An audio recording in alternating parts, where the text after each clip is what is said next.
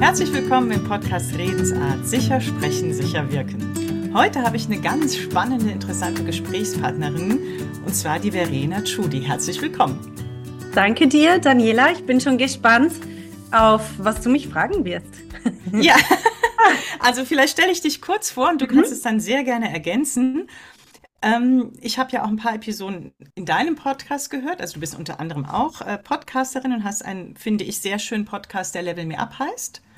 Und da bezeichnest du dich selbst als Managerin, Working Mom und Coach. Und in deinem Buch habe ich gefunden, Female Empowerment Coach heißt du oder nennst du dich, ja. Hm. Und ähm, habe ein bisschen über dich gelesen, dass du 20 Jahre lang eine unglaublich tolle Karriere hingelegt hast, parallel Familie gegründet, Haus gebaut, geheiratet oder die Reihenfolge war jetzt nicht ganz korrekt. ähm, ja, und ich bin auf dich gestoßen, dass, weil ich seit Oktober auf Instagram aktiv bin. Und da bin ich auf deinen Account gestoßen und war gleich ganz begeistert, hatte in deinen Podcast reingehört, war auch ganz begeistert. Und dann ein paar Wochen später kam dein Buch raus, Besser als perfekt. Mhm. Und das passt so wunderbar zu meiner Arbeit, da ich mit Menschen arbeite, die Redeangst haben. Ähm, und da ist ja fast immer eine innere Kritikerin oder eine Selbstzweiflerin dabei. Mhm. da habe ich ganz spontan dir geschrieben, ob du nicht in meinen Podcast kommen willst. Mhm. Und als ich dann das Buch gelesen habe, tatsächlich war ich ganz erleichtert zu lesen, dass ähm, ich sofort gehandelt habe und nicht das Ganze erst zerdacht habe, weil dann wäre ich sehr perfektionistisch gewesen. genau. Das ist richtig. Ja, dann wären wir wahrscheinlich nie zusammengekommen, sondern du wärst immer noch am Nachdenken und am Überlegen. Ähm, ja, also mal gratuliere zu deinem Mut zuerst mal. Ja, danke also schön. Einfach, einfach anzuschreiben. Und ähm, das ist ja immer so der erste Schritt. Danach kann ja. ja irgendwas passieren. Man weiß ja nicht was, das kann sich ja entwickeln. Aber der Perfektionismus, der drängt uns halt dazu, dass wir alles kontrollieren wollen und von Anfang an wissen wollen, wie das mhm. genau äh, verlaufen wird und alles unter Kontrolle haben. Ja. Vielleicht gehen wir auf den Perfektionismus noch gleich genauer ein. Möchtest mhm. du erst noch was zu deiner Person vielleicht ergänzen? Ich habe das ja jetzt so grob überschlagen. Mhm. Vielleicht möchtest du dich noch ein bisschen anders vorstellen. Dazu gebe ich dir gerne die Gelegenheit. Ja, ähm, was interessiert dich denn? da also mich einfach irgendwas erzählen. Was, was interessiert denn dich persönlich? Mich interessiert tatsächlich viel, was, ähm, wie du zu dem Buch gekommen bist. Also ich würde mhm. tatsächlich viel auf das Thema Perfektionismus gerne eingehen, mhm. was für dich die Motivation war, das Buch zu schreiben. Auch das ist ja nicht dir eingefallen, du hast dich sofort hingesetzt und alles zusammengeschrieben, sondern das hat ja auch eine Weile gedauert. Nehme ich an, also so habe ich dich verstanden, auch am Ende deines Buchs, was ich gelesen habe. Mhm. Was, was war denn deine Motivation, das Buch zu schreiben? Also die Motivation ist eigentlich ganz klar, dass ich im Coaching, ich habe jetzt mein eigenes Coaching-Unternehmen seit, ich glaube, wir sind im sechsten Jahr. Und ich habe tausende Stunden mit Frauen im Gespräch verbracht und, und ihnen geholfen, ja, beruflich weiterzukommen, persönlich weiterzukommen.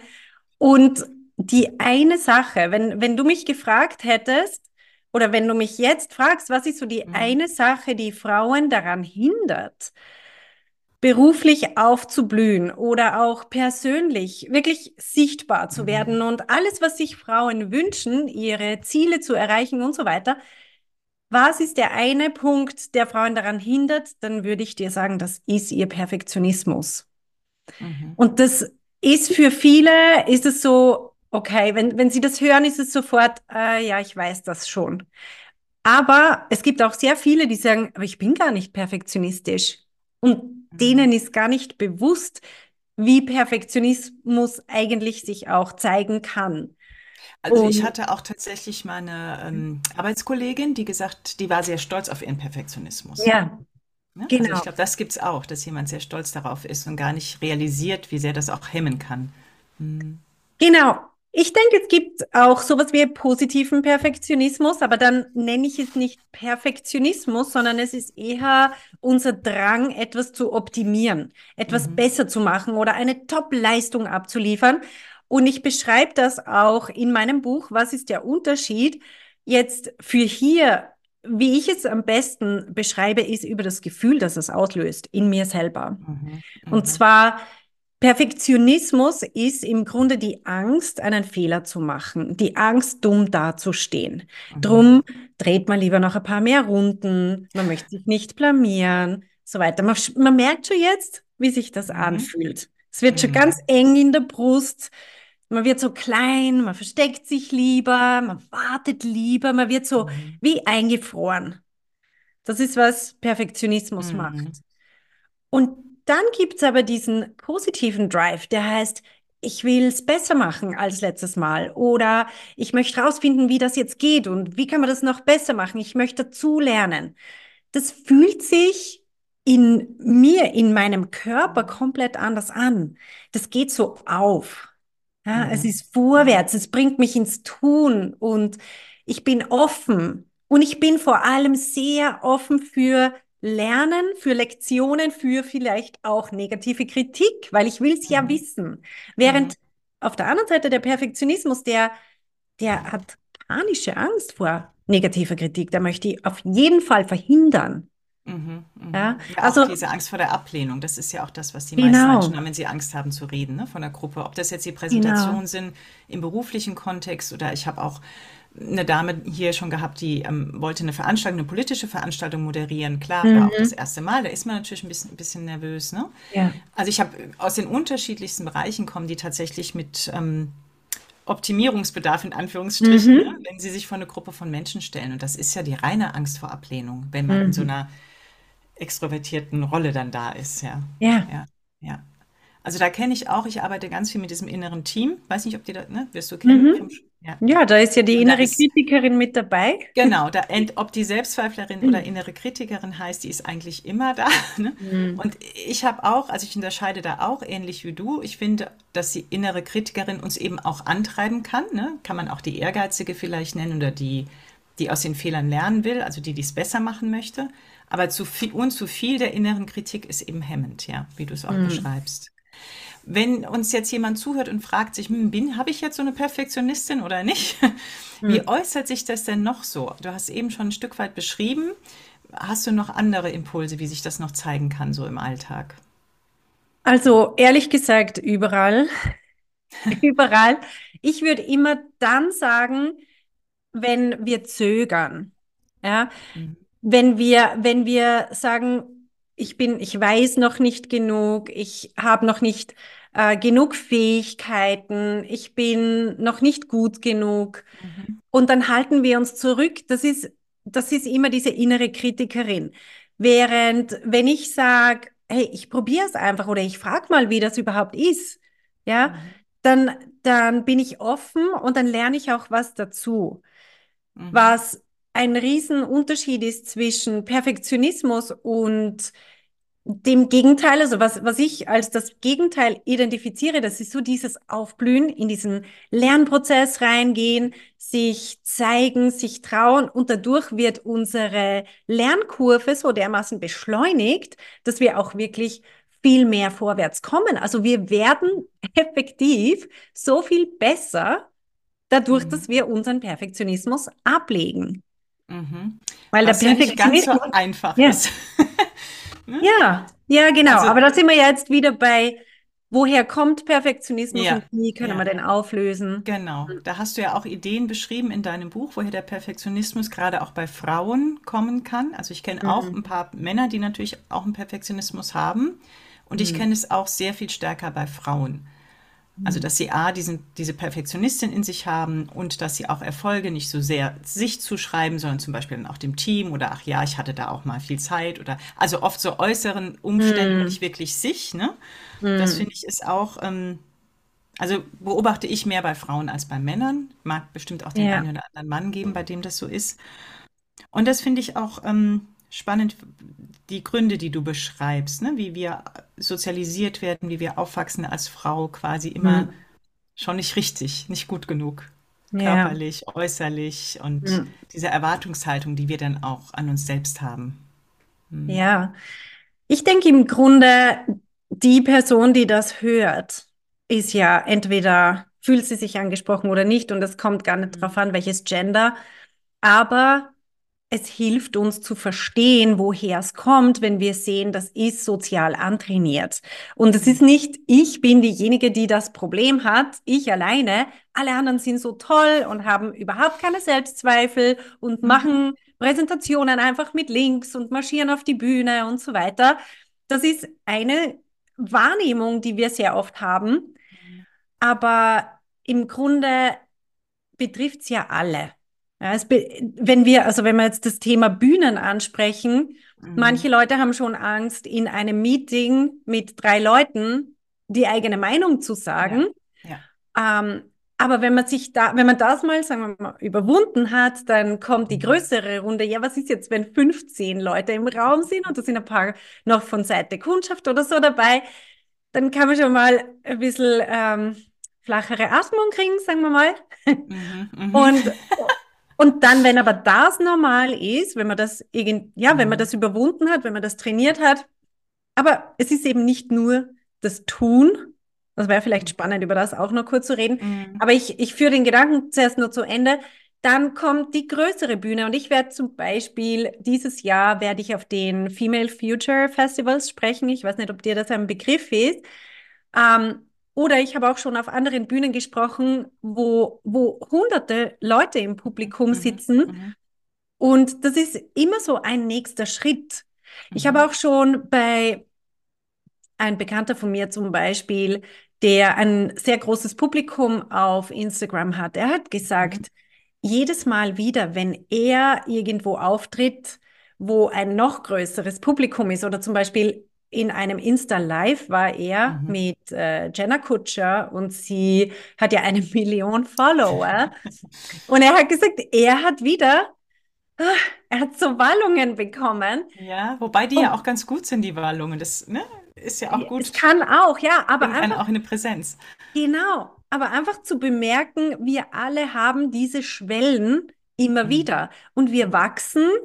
Und es gibt immer wieder so dieses nächste Level, auf das man mhm wachsen können. Und wenn jetzt jemand ausschaut, als würden die einfach eine Präsentation vor 30 Leuten so mit Links halten, dann kann das sein, dass die das wirklich mit Links machen.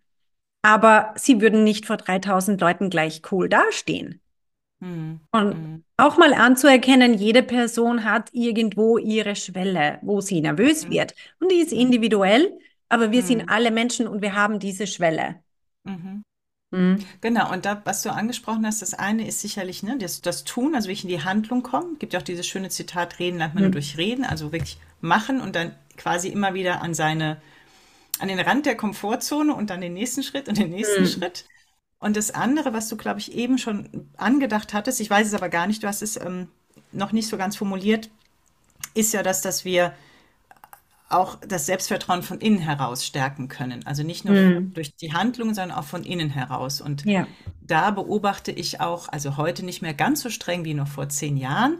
Und ich habe garantiert auch eine innere Kritikerin. ne, bin schon ein bisschen mit ihrem Dialog, sonst hätte ich ja nicht gleich geschrieben. und ich bin gedanklich mit mir unglaublich streng. Ne? Ah, jetzt hast du das wieder nicht gemacht. Jetzt, äh, ach, das war ja blöd. Oh Mann, muss das sein. Ach, hast du wieder mhm. vergessen. Also so wie wir auch mit uns manchmal umgehen, ist ja mhm. gedanklich auch, ich, ja, fast zerstörerisch. Also ich zumindest für mich kann mhm. das sagen. Ne? Ich habe da schon gelernt, ich bin ja schon ein bisschen älter, das anders zu formulieren, beziehungsweise es wahrzunehmen und zu stoppen. Mhm. Und das ist schon eine Herausforderung. Das ist ja jetzt nicht so, ah ja, ich habe meine innere Kritikerin erkannt. Ne? Und du hast ja auch eine sehr schöne Idee in deinem Buch. Magst du das kurz erzählen, wem du, wen du der inneren Kritikerin zur Seite stellst? Mhm. Ja, also ich habe sozusagen, du hast so dieses innere Team erwähnt. Das ist das mhm. Team der inneren Stimmen und ich habe die erweitert um die Stimme der inneren besten Freundin, weil mhm. das eine Stimme ist, die mir persönlich enorm gut tut. Und ich habe diese diesen Dialog mit der inneren besten Freundin, den führe ich sehr intensiv. Mhm. Und ich finde jetzt eine innere beste Freundin, also ich wünsche mir nicht eine beste Freundin, die mir die ganze Zeit nur zulächelt und sagt, hm, du bist, bist so toll. toll. Nein, das, das finde ich so langweilig. Also meine ja. innere beste Freundin, die sagt mir auch die Meinung, aber mhm. sie sagt es mir eben auf eine anständige Art. Mhm. Und das ist genau der Unterschied zwischen der inneren Kritikerin. Du musst dir mal vorstellen, das, was du vorher, wenn ich dich zitieren darf, so, Mann, wieso hast du jetzt das schon wieder und das hättest du doch wissen müssen und so. Mhm. Entschuldige, wenn jemand neben dir steht, eine andere Person, und so mit dir redet, Ja. du schaust sie an und sagst, gehen. also jetzt mal halblang, so Mhm. nicht, oder? Mhm. Aber selber redet man so mit sich. Ja. Ja, ganz schade. Und man lässt das zu. Und das finde ich eben, nein, ich rede nicht mehr so mit mir. Mhm. Mhm. Mache ich nicht mehr. Also diese innere, diese innere Stimme, die das mit mir probiert, die, das, das sage ich nein, so nicht. Mhm. Und das finde ich, also gefällt mir an der Idee unglaublich Mhm. gut, der inneren besten Freundin, weil ich finde den Sprung von, ach, das, da habe ich mich wieder blöd verhalten oder ah, das habe ich vergessen oder ne, Mhm. zu, ah nee, das hast du toll, ah, das habe ich toll gemacht, ah, Ja. da habe ich gut für Stimmung gesorgt, ah, das ist mir unglaublich gut gelungen, ist fast ein bisschen viel, wenn dazwischen aber die beste Freundin kommt, Mensch, Mhm. guck doch mal, das hast du doch super gemacht. Also so geht's mir, Mhm. finde ich es leichter, das anzunehmen. Ja, vor allem, ich finde den Zwischenschritt mit Ehrlichkeit ganz, ganz wichtig. Mhm. Also ich will gar nicht springen von, oh, das ist jetzt komplett in die Hose gegangen oder Mann, das hast du ver verbockt und ähm, wie konntest du nur und wie dumm bist du eigentlich hinzu, du bist total. Ähm, Ja. das will ich gar nicht. Ich will sagen, ja, das hast du jetzt verbockt. Mhm. Also so rede ich mit mir selber. Okay, hast halt wieder was verbockt. Mhm. Und das ist okay. Ich sage das nicht vorwurfsvoll, sondern ich sage das. Und jetzt kommt wieder eben eine der Maßnahmen, die ich zum Schluss von meinem Mhm. Buch, wo Mhm. ich diese ganz praktischen Anleitungen dann auch gebe, wie können wir jetzt anders unseren Mindset formen, wie können wir in den Alltag auch bestimmte Handlungen integrieren, was können wir ganz konkret für Maßnahmen ergreifen, um anders zu funktionieren und nicht mehr diesem Perfektionismus die, so viel Raum zu geben. Und dort ist zum Beispiel eine der, eine der Maßnahmen, die ich vorschlage. Darum setze ich mir von Anfang an nicht dieses perfektionistische Ziel. Und das ist ein Mhm. ganz wichtiger Schritt. Also die Perfektionistin sagt, ich werde jetzt eine Präsentation halten und die muss top sein. Da darf niemand etwas dran auszusetzen haben, sonst habe ich verloren. Sonst bin ich, ja, sonst bin ich nicht gut genug. Und was ich empfehle, ist eben zu sagen, hey, es ist meine erste oder von mir aus, es ist meine erste in diesem Kontext oder zu diesem Mhm. Thema. Und Mhm. es ist okay, wenn ich jetzt einfach meine erste Präsentation halte. Die muss nicht perfekt sein. Und das Coole ist sogar, wenn ich nachher konstruktives Feedback bekomme, das würde ich sogar explizit abholen, Mhm. dann kann ich was lernen. Und meine erste wird schlechter sein als meine zehnte. Ja. Das ist Ja. normal und es Ja. ist okay. Also Mhm. ich Ja, das werde sage ich meinen Kunden auch immer. Genau, das ja, ist mein, die 50. Rede ist anders als die zehnte, die fünfte, ne? Also mm, oder umgekehrt, das ist auf jeden ja. Fall so. Und Und ähm, hm, auch dieses auch zu definieren, was ist überhaupt mein Ziel? Mein Ziel ist nicht hm, perfekt zu sein, sondern ein, ein Gedanke. Okay, wenn wir jetzt über so ein Mantra sprechen, ich habe ein Mantra, das ist, das ich meinen Frauen im Coaching immer mitgebe. Das ist der Gedanke, ich mache das jetzt mal nur zum Üben. mhm, Ja, das mhm, hilft, das löst alle Blockaden, mhm, mhm, weil es ist nicht das Ende der Welt. Es ist einfach eine Sache, die ich jetzt mal mache und ich mache die mal nur zum Üben. mhm, Und das ist ja auch vollkommen egal dann, wie das Ergebnis ist. Also nicht vollkommen egal, aber es ist nicht das Hauptziel, dass das Ergebnis perfekt ist, sondern das Ziel ist, dass ich üben kann, Ja, wann dass wäre ich das Ergebnis trainiere. überhaupt perfekt, ne? Das ist ja auch, also für mich gibt es auch nicht diese perfekte Kommunikation, nicht die perfekte Rede. Wann wäre es überhaupt Mhm. perfekt? Wann, woran würde ich merken, jetzt war es perfekt? Mhm. Ja, also ist ja auch fast unmöglich. Wa- Mhm. Was ich auch gerne noch mein, meinen Kundinnen mitgebe, ähm, sind so Fragen, was ist mir gut gelungen? Mhm. Was, wovon möchte ich gern mehr machen und was würde ich beim nächsten Mal anders machen wollen? Und sich Genau. das aber auch wieder vor, also wieder durchzulesen, bevor man dann die nächste Präsentation hat oder die nächste Ja. Rede oder den nächsten Anlass eben. Ja, Ja, ja, genau. Das heißt, man holt Mhm. das Ganze raus aus dem emotionalen Bereich und Mhm. macht es faktisch. und sagt, okay, faktisch, das und das und das habe ich gemacht, das ist alles gut gegangen, ich war, ähm, ich bin in der Zeit geblieben, was auch immer alles gut gegangen ist, weil das vergisst man Mhm. ja sehr schnell. Mhm. Und dann natürlich auch, was möchte ich nächstes Mal besser machen. Aber der Hauptfaktor, ich glaube, der, der Hauptbenefit von dieser Übung ist nicht einmal, dass ich weiß, was ich nächstes Mal besser machen kann, Mhm. sondern es ist, dass ich mich selber von diesem emotionalen Glatteis runterhole, wo sich Mhm. einfach alles so anfühlt wie total in die Hose gegangen und Katastrophe und ich fühle mich schlecht und so weiter. Sobald ich das auf ein Worksheet, das ist übrigens auch, das ist eins meiner Worksheets auch in dem Mhm. Buch, dieses konstruktive Selbstfeedback, ähm, der Mhm. Fragebogen, wo man das Ganze auf eine viel faktischere und viel nüchternere Basis bringt. Und so kann man sich eben emotional auch selber regulieren. Mhm. Und man man gar nicht entzieht, erst in so ein Gedankenkarussell kommt, ja. genau, und das ist genau auch der Unterschied zwischen innere Kritikerin, das ist hoch emotional, Mhm. und die beste Freundin, die sagt, hey, Moment einmal, schauen wir es mal faktisch an. Es ist das, das, das passiert, das ist nicht gut gelaufen, das ist gut gelaufen. Und darum auch hier wieder die innere beste Freundin für mich ist eine super ehrliche Haut. Das ist eine Mhm. Die, die sagt dir die Dinge, die sagt auch, was nicht so gut gelaufen ist, aber sie sagt es eben auf eine anständige Art, auf eine wohlwollende. Sie Mhm. sagt es nicht, um dich fertig zu machen, was hätte sie denn davon, sondern Mhm. sie sagt es auf eine motivierende Art, aber auch eine ehrliche. Und ich glaube, da läuft vieles aktuell falsch oder beziehungsweise es fehlt einfach so vieles, wenn man, wir haben vorher Instagram erwähnt, da gibt es Mhm. so viele einfach irgendwie so Mantras und das fühlt sich für mich teilweise so fake an, eben weil der, ja, diese, dieser ehrliche Ansatz, der auch Mhm. sagt, ja, aber jetzt bin ich halt enttäuscht gerade. Mhm. Und, und man sagt, ich bin enttäuscht und das ist aber auch okay. Ich darf jetzt gerade enttäuscht sein. Das, davon geht die Welt Mhm. nicht unter, aber ich bin Mhm. ehrlich und red mir nicht ein, dass ich nicht enttäuscht bin, weil das ist, das ist Mhm. emotionaler Perfektionismus, Mhm. ist, ich muss die ganze Zeit happy sein. Ja, das geht ja auch nicht. Ja, Ja, aber wir ja, aber da, wollen. sti da, da da stimme ich dir zu. Das ist man, ich finde auch manchmal, das ist so, diese Social Media Welt gibt einem das manchmal vor. Mhm. allen, alle sind super. Alle Ja, leben perfekt alle und allen strahlen, alle sind super super. Ja, erfolgreich und so ja, weiter. ja. Und ich glaube, es braucht viel mehr von dieser Ehrlichkeit. Ja, wir sind Mhm. erfolgreich. Ja, wir sind toll. Das stimmt auch. Mhm. Aber wir sind auch oft enttäuscht, weil wir probieren nämlich Sachen, die wir zum ersten Mal machen und die Mhm. gehen regelmäßig in die Hose.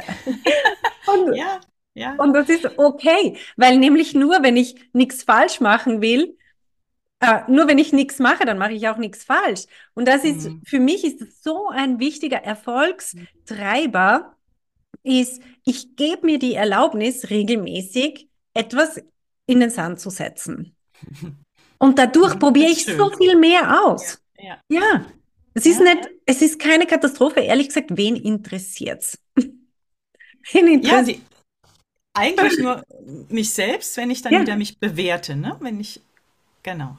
Und das kann genau. ich ja lernen durch eine beste Freundin, die ich mir innerlich zur Seite stelle, mich nicht mehr so zu bewerten, sondern eben in einem konstruktiven Rahmen Ja, sozusagen. Jetzt habe ja. ich mal noch so als Mama von, also ich habe auch drei Kinder, aber einen Sohn und Mhm. zwei Töchter. Wenn ich dich richtig verstehe, ist ja deine Motivation auch mit den Frauen zu arbeiten, um mehr Frauen zu unterstützen, ihre Kraft zu kommen, auch äh, beruflich erfolgreich zu sein, sowohl als ähm, Angestellte als auch als Freiberuflerin, Selbstständige, einfach, dass sie sich mehr zutrauen beruflich, wenn ich es mal so Mhm. zusammenfasse. Ist das so richtig? Mhm. Jetzt schreibst du auch ja in deinem Buch, ne, die Gesellschaft ist es nicht. Also die Gesellschaft kann ich jetzt nicht ändern, sondern ich kann bei mir anfangen. Gut, jetzt sind Mhm. meine Kinder, auch meine Töchter schon 17 und 19, also die prägende Phase ist rum. Ja, Nichtsdestotrotz, ne, gebe ich natürlich als Mutter viel weiter. Gut, die wissen, ich arbeite, die sehen, wie ich arbeite und so weiter. Also, ne, Lernen am Modell geht ja auch ein Stück weit. mhm. Und nichtsdestotrotz beobachte ich, natürlich sind die auch mit den ganzen so sozialen Medien aufgewachsen, dass die schon sehr perfektionistisch sind. Oder ich erlebe, ich weiß nicht, ob sie es selbst auch sagen würden. So, Mhm. jetzt sind die noch nicht im Beruf, ne? kommen aber irgendwann an. Hast du da eine Idee? Ähm, oder was, was sagst du jungen Frauen so? Was gibst du Hm. denen so mit auf den Weg? Also jetzt, wenn ich mal bei meinen Kindern anfange, ich, ich arbeite mit, ich habe zwei Söhne und die sind erst acht und elf, Mhm. aber ich lege sehr großen Wert drauf, wenn etwas schief geht, ist es vollkommen egal. Mhm. Wirklich einfach egal. Ich lege nur Wert auf, was hast du in dem Prozess erlebt? Hat dir der Prozess Spaß gemacht und nicht das Mhm. Ergebnis? Mhm. Und was hast du gelernt? Bist du stärker geworden dabei? Zum Mhm. Beispiel im Sport ist uns das allen irgendwie vollkommen klar, dass man, Mhm. ähm, man spielt und trainiert und hat auch Turniere und so weiter. Und man gewinnt nicht jedes. Das Mhm. geht rein mathematisch gar nicht, dass immer alle gewinnen. Aber das ist kein Problem, weil du wirst ja besser. Also du kannst zehn Turniere hintereinander verlieren, aber du wirst nach dem zehnten besser sein und fitter und deine Technik wird besser sein als nach dem ersten. Also es kommt nicht auf die Gewinne drauf an. Du könntest zehn Turniere spielen und nur gegen total leichte Gegner und du würdest immer gewinnen, aber du Mhm. würdest selber schlechter sein als vorher, vielleicht sogar. Mhm. Mhm. Ja? Mhm. Und drum, mir geht's immer bei mir selber, mir geht's drum, wie wachse ich persönlich, was lerne ich dazu und nicht um die einzelnen Ergebnisse. Mhm. Ja. Und das ist auch das, was du dann jungen Frauen mitgibst, wenn sie zu dir ins Coaching kommen. Ich frage sie immer, was lernst du? Worin, welche Mhm. Fähigkeiten hast du aufgebaut? Zum Beispiel, wenn eine kommt und sagt, ich habe jetzt ähm, von mir aus 15 Bewerbungsinterviews geführt Mhm. und keinen einzigen Job bekommen. Vermutlich bin ich eine Null. Wahrscheinlich, mich will niemand. Irgendwas mache ich falsch. Irgendwas stimmt mit mir nicht und so weiter. Mhm. Dann, äh, dann frage ich sie, okay, und welche Fähigkeiten hast du aufgebaut während den 15 Gesprächen? Was kannst du jetzt Mhm. besser als am, am Anfang? Mhm. Ja? Und dann wird ihr plötzlich klar, aha, ich weiß jetzt ganz genau, wie so ein Gespräch abläuft, was die vermutlich alles fragen. Mhm. Ähm, ich, ich weiß, welche Unterlagen ich dabei haben sollte und was nicht. Ich weiß, wie man sich anzieht. Ich weiß, wie man sich vorstellt, wem man die Hand schüttelt. Ich habe so viele Büros gesehen, so viele verschiedene ich, und so Ja. weiter. Oder einfach jedes Mal, wenn ich vielleicht ein Online-Interview habe, dann stelle ich jedes Mal ein bisschen besser meine Kamera ein. Am Mhm. Anfang, mein erstes Interview, habe ich ganz schlechte Beleuchtung gehabt. Das habe ich dann nachher korrigiert und so weiter. Also du bist so an einem anderen Punkt, egal ob du schon das Ergebnis hast oder nicht. Mhm. Nur die Wahrscheinlichkeit, dass du jetzt einen Job bekommst, ist so viel höher, weil du diese Lernkurve Ja. gemacht hast. Ja. Ja. Drum, im Grunde sind unsere Muskeln, die wir trainieren, das ist das Wichtige. Und Mhm. nicht, ob wir das Ergebnis, eben, ob wir das Turnier gewinnen oder was weiß ich was.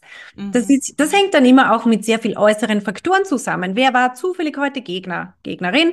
Wer war, wie waren die heute gelaunt? Wen suchen die genau? Also, das ist, das sind Ja. so Ja. Ja. äußere Faktoren. Aber das Innere, das kann ich steuern. Und das ist Mhm. genau das, was unser Selbstvertrauen aufbaut. Mhm. Den Blick darauf und das mehr wirklich sich anzugucken, den Prozess und Ja, was habe ich daraus gelernt. ja. Noch eine Frage habe ich ähm, Hm. nochmal zu den Frauen, zu den jungen und älteren Frauen. Ich Hm. weiß nicht, aber du coachst wahrscheinlich ja von bis vom Alter her. Beobachtest du denn da einen Mhm. Unterschied im Umgang mit, im Umgang mit der Perfektionistin oder ist das durch die Generationen hinweg gleich oder ähnlich? Ähm, also meine Zielgruppe sind so grob gesagt, ich habe Frauen ab 30 ab und zu mal, welche unter 30 und, und Mhm. nach oben würde ich sagen, so die meisten sind irgendwo bis 45, manche ein bisschen Mhm. noch drüber bis 50. D- Also, aber was ich jetzt sehe, ist, meine Zielgruppe haben dieses Problem alle. Mhm. Es ist Mhm. wirklich so. Ja, okay. Ich meine, Mhm. im Grunde, ja, ich sehe, ich sehe teilweise Gemeinsamkeiten, aber ehrlich gesagt gibt es für mich in der Gruppe der älteren Frauen gibt's einen Unterschied und zwar, das sind noch Frauen, denen hat niemand gesagt, hey, mach einfach dein Ding, komm, zieh das durch, du kannst alles. Das ist eine Message, die haben die Jungen bekommen. Mhm. Ja. Mhm. Aber das heißt nicht, dass die Jungen das dann auch wirklich realisieren. Weil Mhm. was die Jungen auch noch für eine Message bekommen haben, ist, du musst von Anfang an ausschauen, als wäre alles easy und Mhm. perfekt und niemand darf dir ansehen, dass du dich anstrengst, zum Mhm. Beispiel. Mhm. Das ist, Mhm. das ist ein super großes Problem. Ich glaube, das wird ein Riesenproblem in dieser neuen Generation. Mhm. Die schauen immer top aus, kein Schweißtropfen, nichts ist irgendwie anstrengend, alles muss easy gehen und es darf ihnen alles zufallen. Also sie erwarten, dass ihnen alles so zufällt Mhm. und das sind wir schuld, also nicht ich persönlich, aber ich glaube die Elterngeneration, weil wir Mhm. alles so leicht machen wollten für sie. Mhm. Ja? Wir nehmen ihnen. Konflikte ab.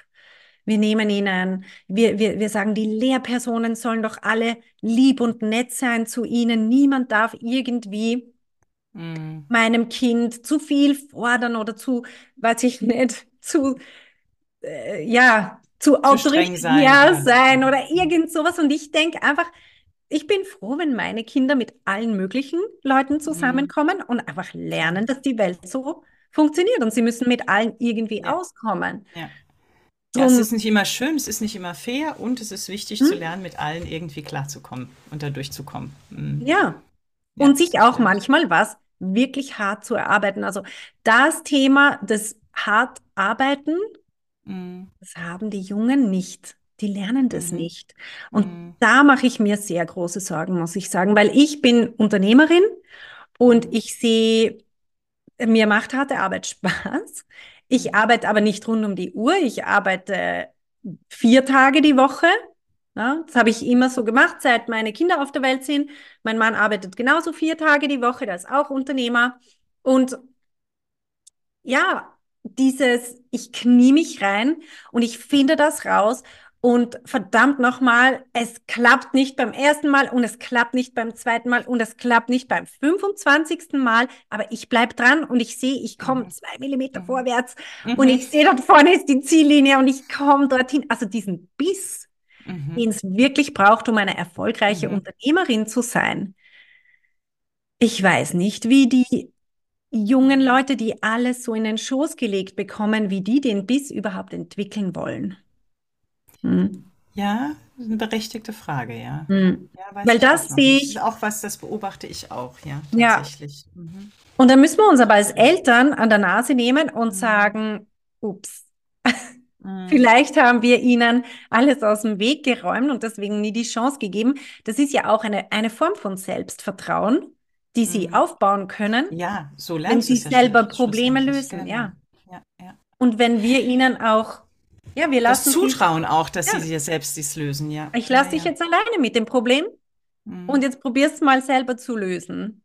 Mhm. Und dann kommst du, wenn du eine konkrete Frage hast, helfe ich dir schon, aber ich stehe nicht neben Mhm. dir und, und, und Sag dir, wie es geht, auf. ja. Ja. Also ich komme noch mal gerade, jetzt schwenke ich noch mal zu deinem Buch zurück. Mhm. Ich möchte es wirklich jedem, der uns zuhört, wärmstens ans Herz legen. Ich finde es ganz, ganz schön. Es ist ja auch so leicht zu lesen, ne?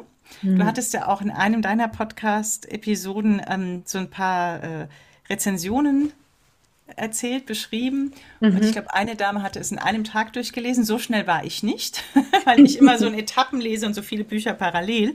Und es liest Mhm. sich unglaublich schön. Das ist sehr humorvoll geschrieben, sehr liebevoll geschrieben. Und was wir ja schon mehrfach gesagt haben, hinten sind ganz viele ja, Arbeitsanleitung oder also wenn man sich wirklich mit sich auseinandersetzen will, muss man nicht sofort ein Coaching buchen, was man bestimmt auch machen darf. Man kann aber auch erstmal mit deinen ganzen ähm, ja, Bögen, Arbeitsanleitungen und Ideen da arbeiten. Das finde ich ganz Mhm. hervorragend. Mhm. Also ich werde auch in die Shownotes auf jeden Fall den Link zu dem Buch ähm, reinbringen. Ja. Haben wir den Und Titel überhaupt schon gesagt? haben, weiß ich, besser als perfekt ist der Genau. Titel, ne?